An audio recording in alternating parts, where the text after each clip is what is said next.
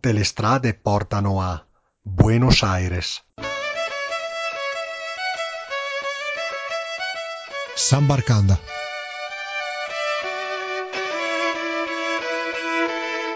Ciao a tutti amici di San Barcanda e benvenuti a questa nuova puntata. Oggi, come avete visto, andiamo in Argentina e andiamo a parlare del tema emigrazione in Argentina, soprattutto l'immigrazione da parte italiana lo facciamo con la nostra ospite eh, Lucia Capuzzi. E eh, prima di presentarvi l'ospite giusto per darvi una breve informazione andiamo a conoscere quello che è quello che era l'Argentina dell'Ottocento. Era un paese giovanissimo indipendente da, ufficialmente dal 1859, anche se uh, proclamato tale da parte del popolo locale nel 1810,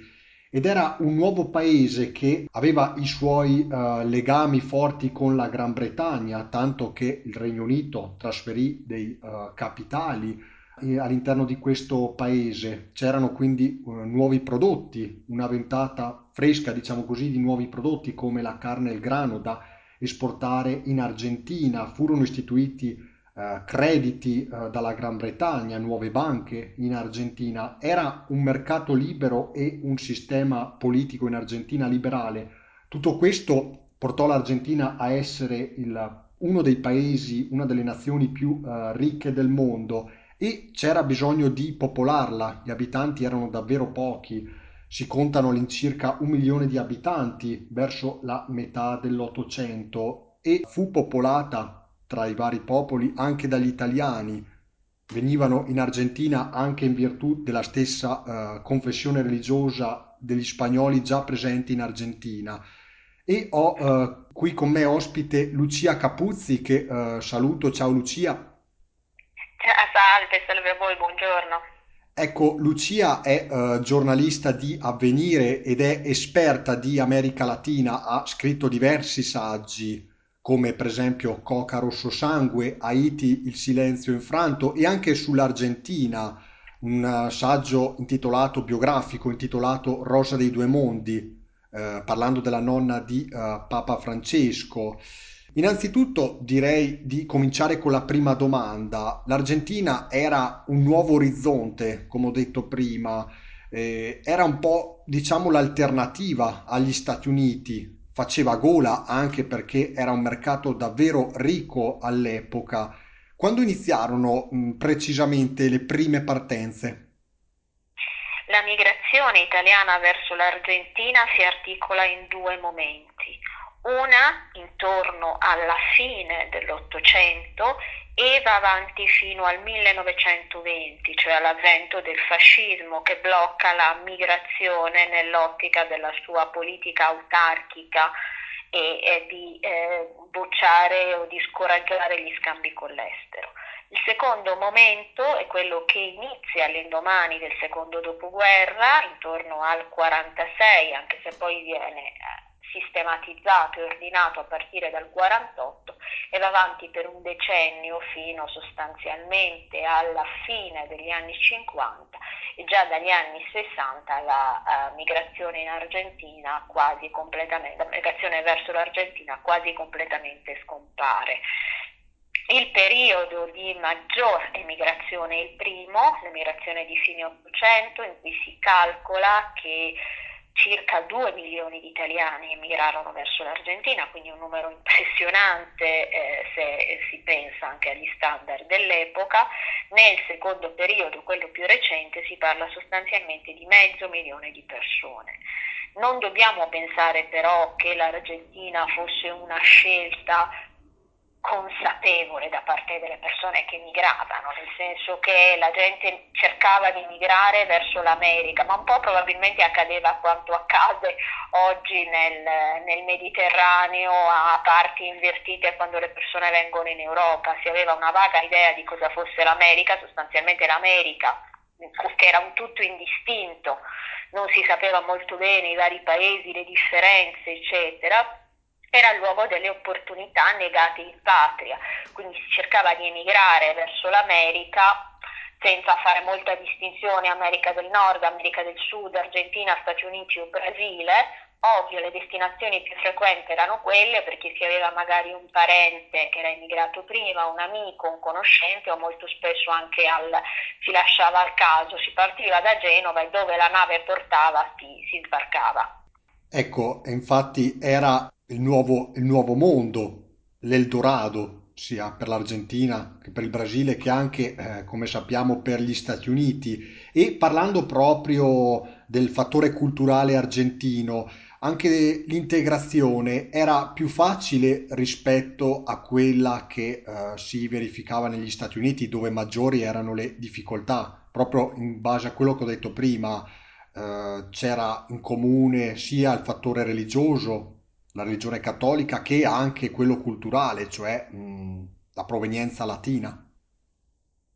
Allora, sicuramente rispetto agli Stati Uniti c'erano meno difficoltà sulla carta. Poi di fatto se uno analizza nel dettaglio la storia degli italiani in Argentina, effettivamente le difficoltà erano non poche di integrazione. Si ha spesso questa idea no, che la nostra migrazione fosse ben accolta, ben voluta, C'erano sì, poi dipende molto dall'epoca, dei programmi di governo per strutturare questa migrazione, però di fatto i migranti, sui, verso i migranti italiani vigevano gli stessi pregiudizi e stereotipi che abbiamo noi oggi verso i migranti che vengono dall'Africa. Non era molto diversa la, il grado di pregiudizio. Certo, eh, il fatto che la lingua fosse meno difficile dell'inglese e che eh, ci fosse un fattore religioso comune poteva fungere da agevolazione. Eh, dipende anche molto dal momento della migrazione. I migranti che partirono alla fine dell'Ottocento furono quelli che riuscirono a integrarsi meglio, perché il paese viveva un periodo di boom economico sostenuto, andato avanti per sostanzialmente mezzo secolo e quindi riuscirono a integrarsi con relativa facilità, in particolare nei commerci, in particolare formarono la classe media emergente. Era anche il periodo in cui l'elite liberale al potere in Argentina aveva più forte la motivazione di blancheare la razza. Cosa vuol dire? Cioè di purificare l'Argentina dalla sua matrice indigena e immettere nell'Argentina il sangue europeo. Si considerava gli europei appunto, in realtà l'Argentina avrebbe voluto un altro tipo di europei, non, avre- non avrebbe voluto né i migranti italiani né i migranti spagnoli, ma fosse- furono quelli poi che arrivarono in massa però l'idea era un po' quella, dato il forte pregiudizio verso la componente indigena che si considerava la eh, ragione dell'arretratezza dell'America Latina, il sangue indigeno, la cultura indigena, c'era questo mito di eh, appunto creare una nuova nazione con componenti europee. In effetti la nuova nazione fu creata, nel senso che appunto parliamo di 2 milioni di persone che si spostarono solo dall'Italia, che è un numero impressionante, e l'Argentina è il, la nazione per antonomasia di migranti, dove più forte è stata la, eh, l'impronta europea, questo si vede anche nella lingua, è uno spagnolo però con una forte inflessione italiana, eh, nella parola, cucina, nella cucina, si vede in molte cose l'impronta forte soprattutto dell'Italia oltre che della Spagna che era il secondo gruppo di migranti. Eh, però appunto già i migranti che partirono nel secondo dopoguerra trovarono una situazione eh, radicalmente differente. Era l'età peronista, l'era peronista, eh, Peron per portare avanti il suo progetto di industrializzazione cerca nuova manodopera, nuova manodopera qualificata e pensa di trovarla in Europa. L'Italia aveva un bisogno disperato di eh, eh, disfarsi di bocche da affamare perché la situazione del, dopoguerra, del secondo dopoguerra era davvero molto dura, quindi c'era una necessità di far partire dei cittadini per alleviare la pressione, in questo modo vengono fatti degli accordi migratori su vasta scala, eh, partono appunto in questo periodo mezzo milione di, di persone Le condizioni però in cui si trovano sono radicalmente diverse rispetto ai migranti che partirono nel, alla fine dell'Ottocento, perché il boom argentino dell'età peronista durò una decina d'anni già eh, appunto verso la fine degli anni 50 l'Argentina entrò in una spirale di crisi, è entrata in una spirale di crisi che si è protratta diciamo finora e quindi i nuovi migranti non riuscirono ad avere quelle opportunità che cercavano, dovettero accontentarsi di posti di lavoro poco qualificati e finirono molto spesso per eh, trovare condizioni peggiori anche rispetto a, a alla situazione italiana, molti rientrarono perché proprio in quel periodo invece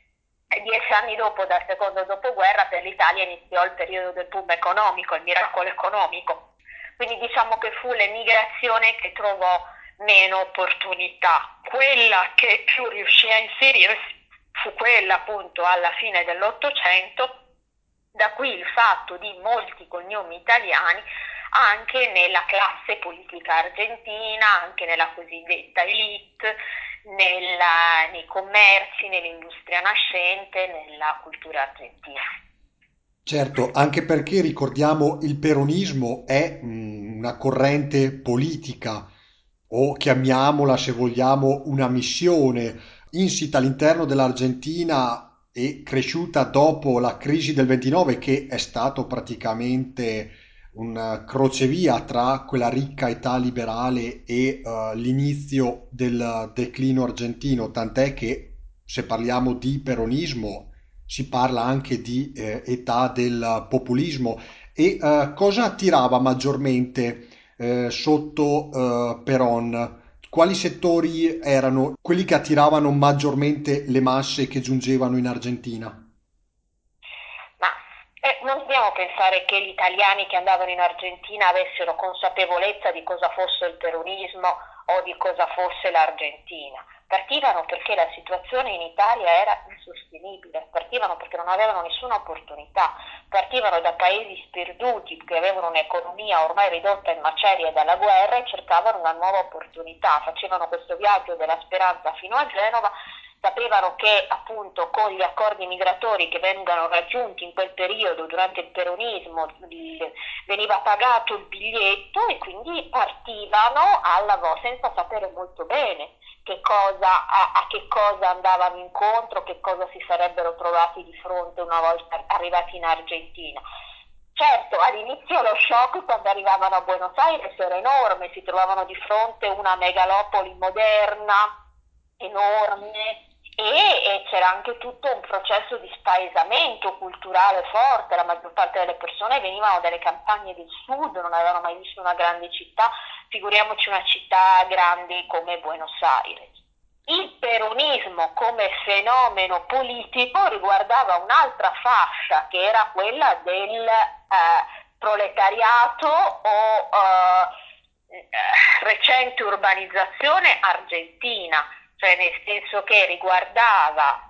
tutti quei settori sociali che erano rimasti esclusi dal progetto di sviluppo economico dell'elite liberale che vengono inglobati nel progetto nazionale durante il peronismo attraverso una serie di miglioramenti sociali e lavorativi e attraverso il riconoscimento del suffragio a queste, a queste persone. Ecco, ricordiamo una cosa, la squadra di calcio più nota dell'Argentina è il Boca Juniors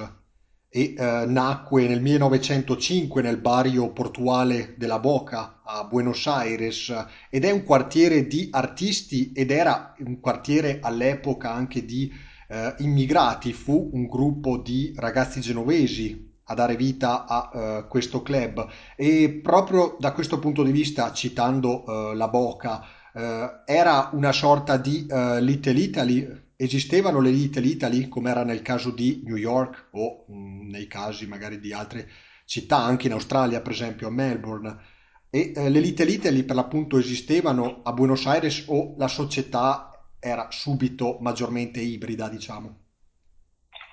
È diverso rispetto al caso americano, nel senso che il caso americano, anche per il problema, eh, per la questione razziale, che porta dentro gli Stati Uniti fin dall'inizio è più segmentata. È vero che la Boca originariamente è il quartiere degli italiani che, che era vicino al porto perché appunto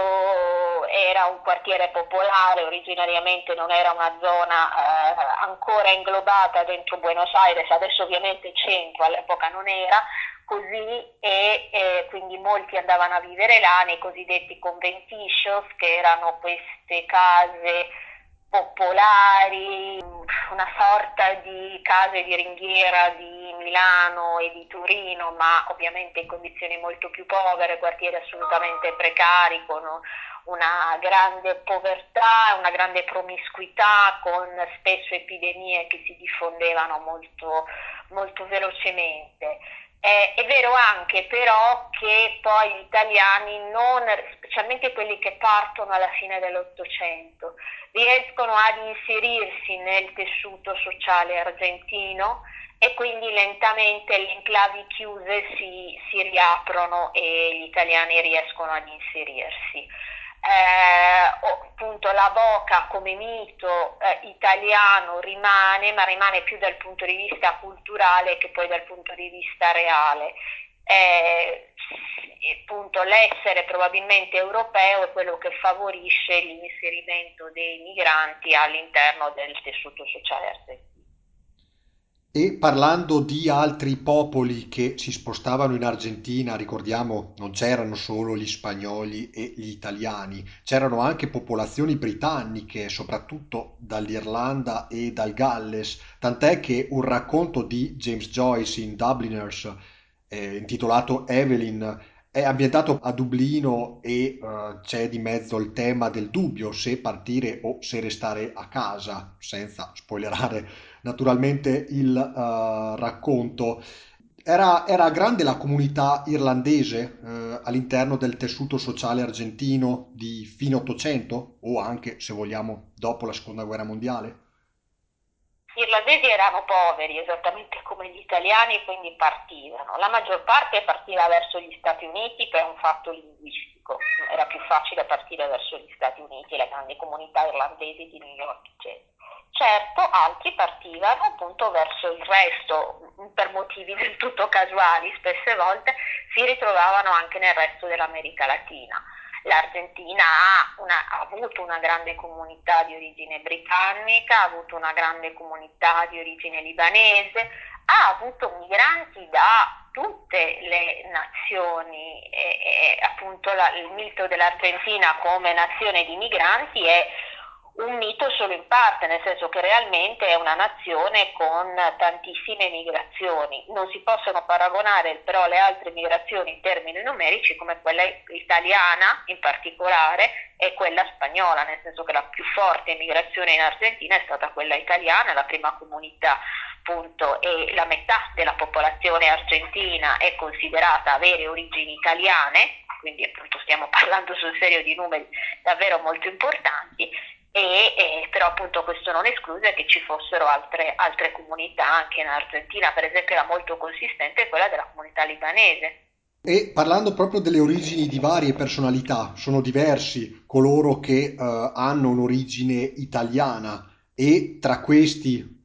ci sono anche il ben più noto uh, Peron e tra l'altro Peron si dice, non so se è ufficiale, magari me lo confermi, che eh, abbia avuto origini eh, sarde, ricordiamo tu sei eh, nata a Cagliari, no? C'è un po' questo mito in Sardegna della, delle origini un di mito infondato, un mito infondato, una delle tante leggende metropolitane che si dicono sull'origine sarda di Peron, non c'è nessuna prova c'è e nessuna prova storica sensata. Peron, origine italiana, sì come la maggior parte degli argentini, ma origine in senso lato, italiana,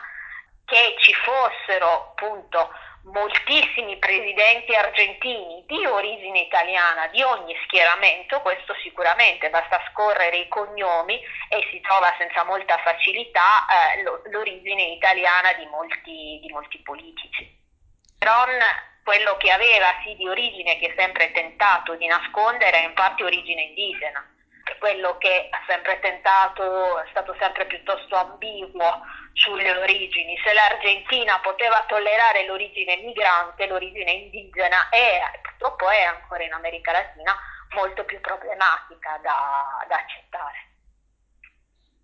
E uh, c'erano anche casi in cui questo succedeva, per quanto so, uh, soprattutto in Brasile, casi di errori dei cognomi, chi giungeva nel porto una volta attraversato l'Atlantico analfabeta, magari da solo, senza riuscire a scrivere correttamente il proprio nome, succedeva di uh, essere registrato all'anagrafe uh, all'ingresso con l'errore ortografico. Questo succedeva anche in Argentina, immagino, ci sono cognomi che uh,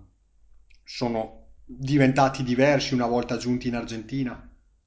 Assolutamente sì e nessuno se ne è mai preoccupato troppo, tranne gli storici quando devono fare la ricerca sulle varie storie familiari per trovare dove è emigrato, quando è emigrato e come è emigrato. Non dimentichiamo che la maggior parte delle persone che emigravano avevano un livello di eh, cultura molto bassa, tanti erano analfabeti, alcuni forse sapevano leggere e scrivere, scrivere il proprio nome, per quanto riguarda il secondo dopoguerra appunto dovevano almeno saper scrivere il proprio nome, se no eh, teoricamente lo rilasciavano partire, però una volta arrivati in Argentina, in questo grande hotel dei, migra- dei migrantes, che era appunto il centro dove venivano visitati i migranti perché non arrivassero migranti malati o dove veniva, e poi dove venivano registrati, ovviamente succedeva di tutto. Quindi molto spesso il, uno partiva con un nome e poi restava in Argentina con un, un, altro nome, spesso non era neanche molto consapevole la persona, i nomi venivano ispanizzati, spesso gli stessi cognomi, spesso venivano scritti in modo errato perché appunto magari la persona non, non aveva tanta dimistichezza con, con, l'italiano, quindi questo sicuramente succedeva, è sempre successo. Eh rende problematiche poi studiare le varie evoluzioni, le vari, i vari sviluppi e le varie storie delle singole famiglie che emigrarono in quegli anni.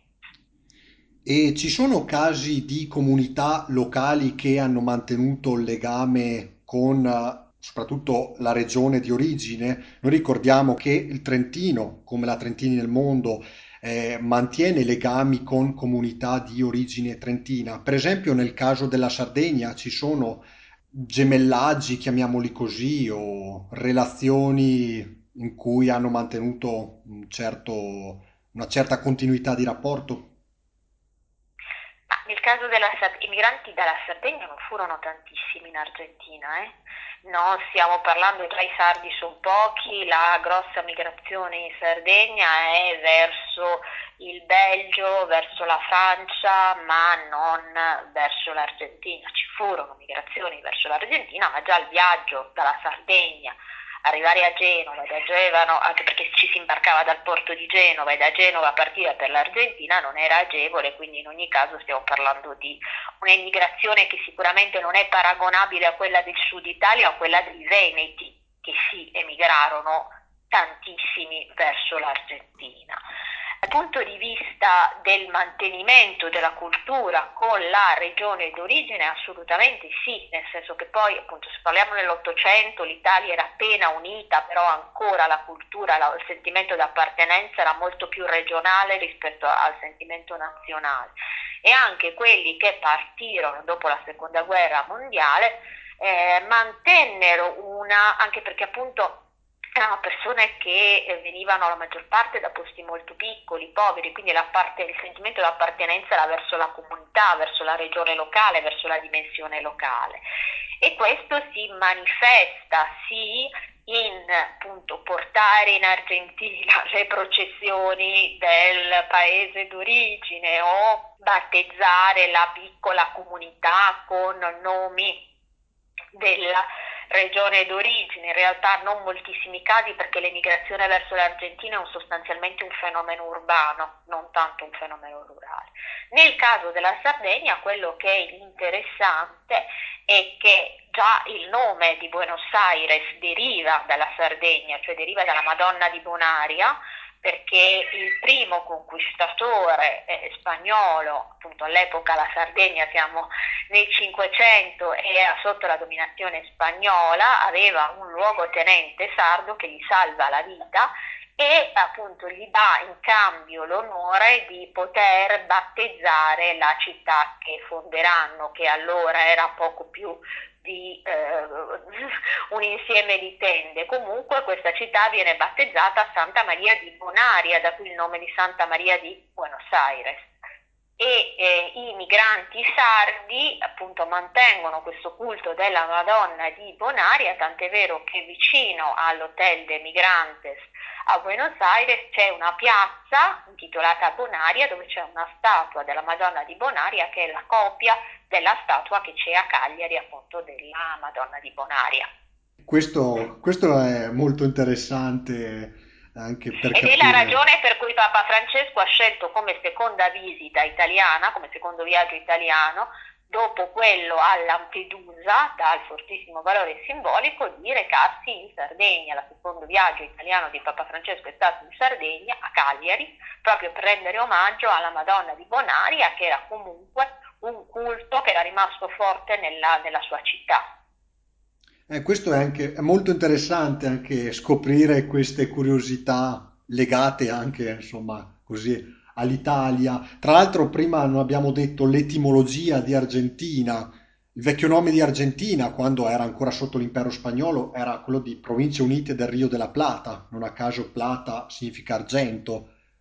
e uh, il nome Argentina viene proprio dal latino argentum, perché la leggenda ai tempi di Amerigo, Amerigo Vespucci era quella che una volta giunti in Argentina si mh, accedesse ad un mondo un po' illimitato di argento, cosa che non fu proprio così all'interno almeno del territorio dell'attuale Argentina. Lo fu altrove, ma non in Argentina. Ecco, un'ultima domanda prima di andare in chiusura.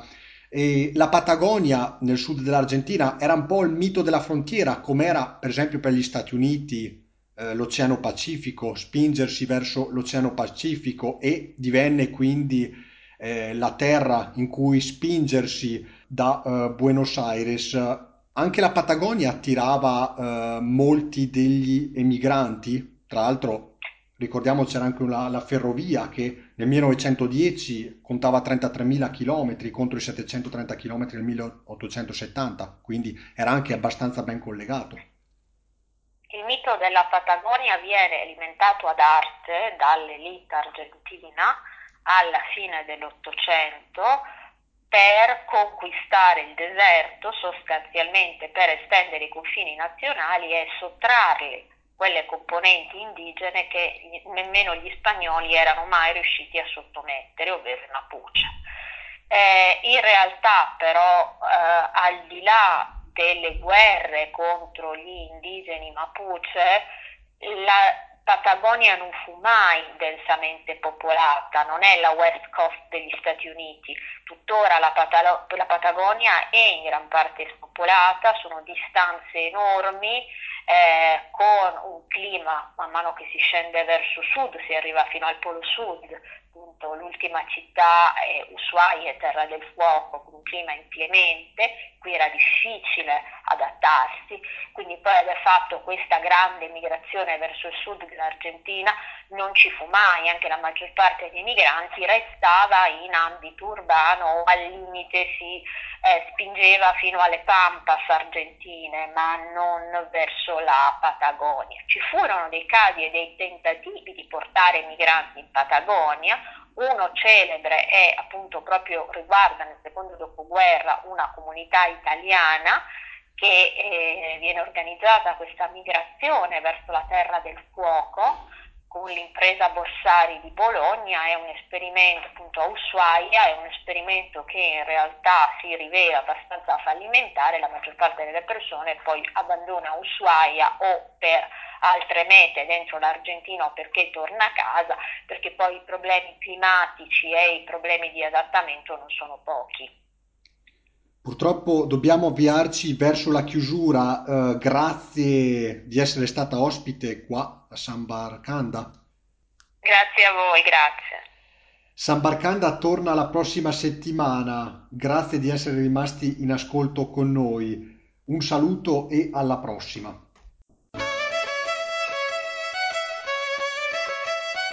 Sambar Kanda.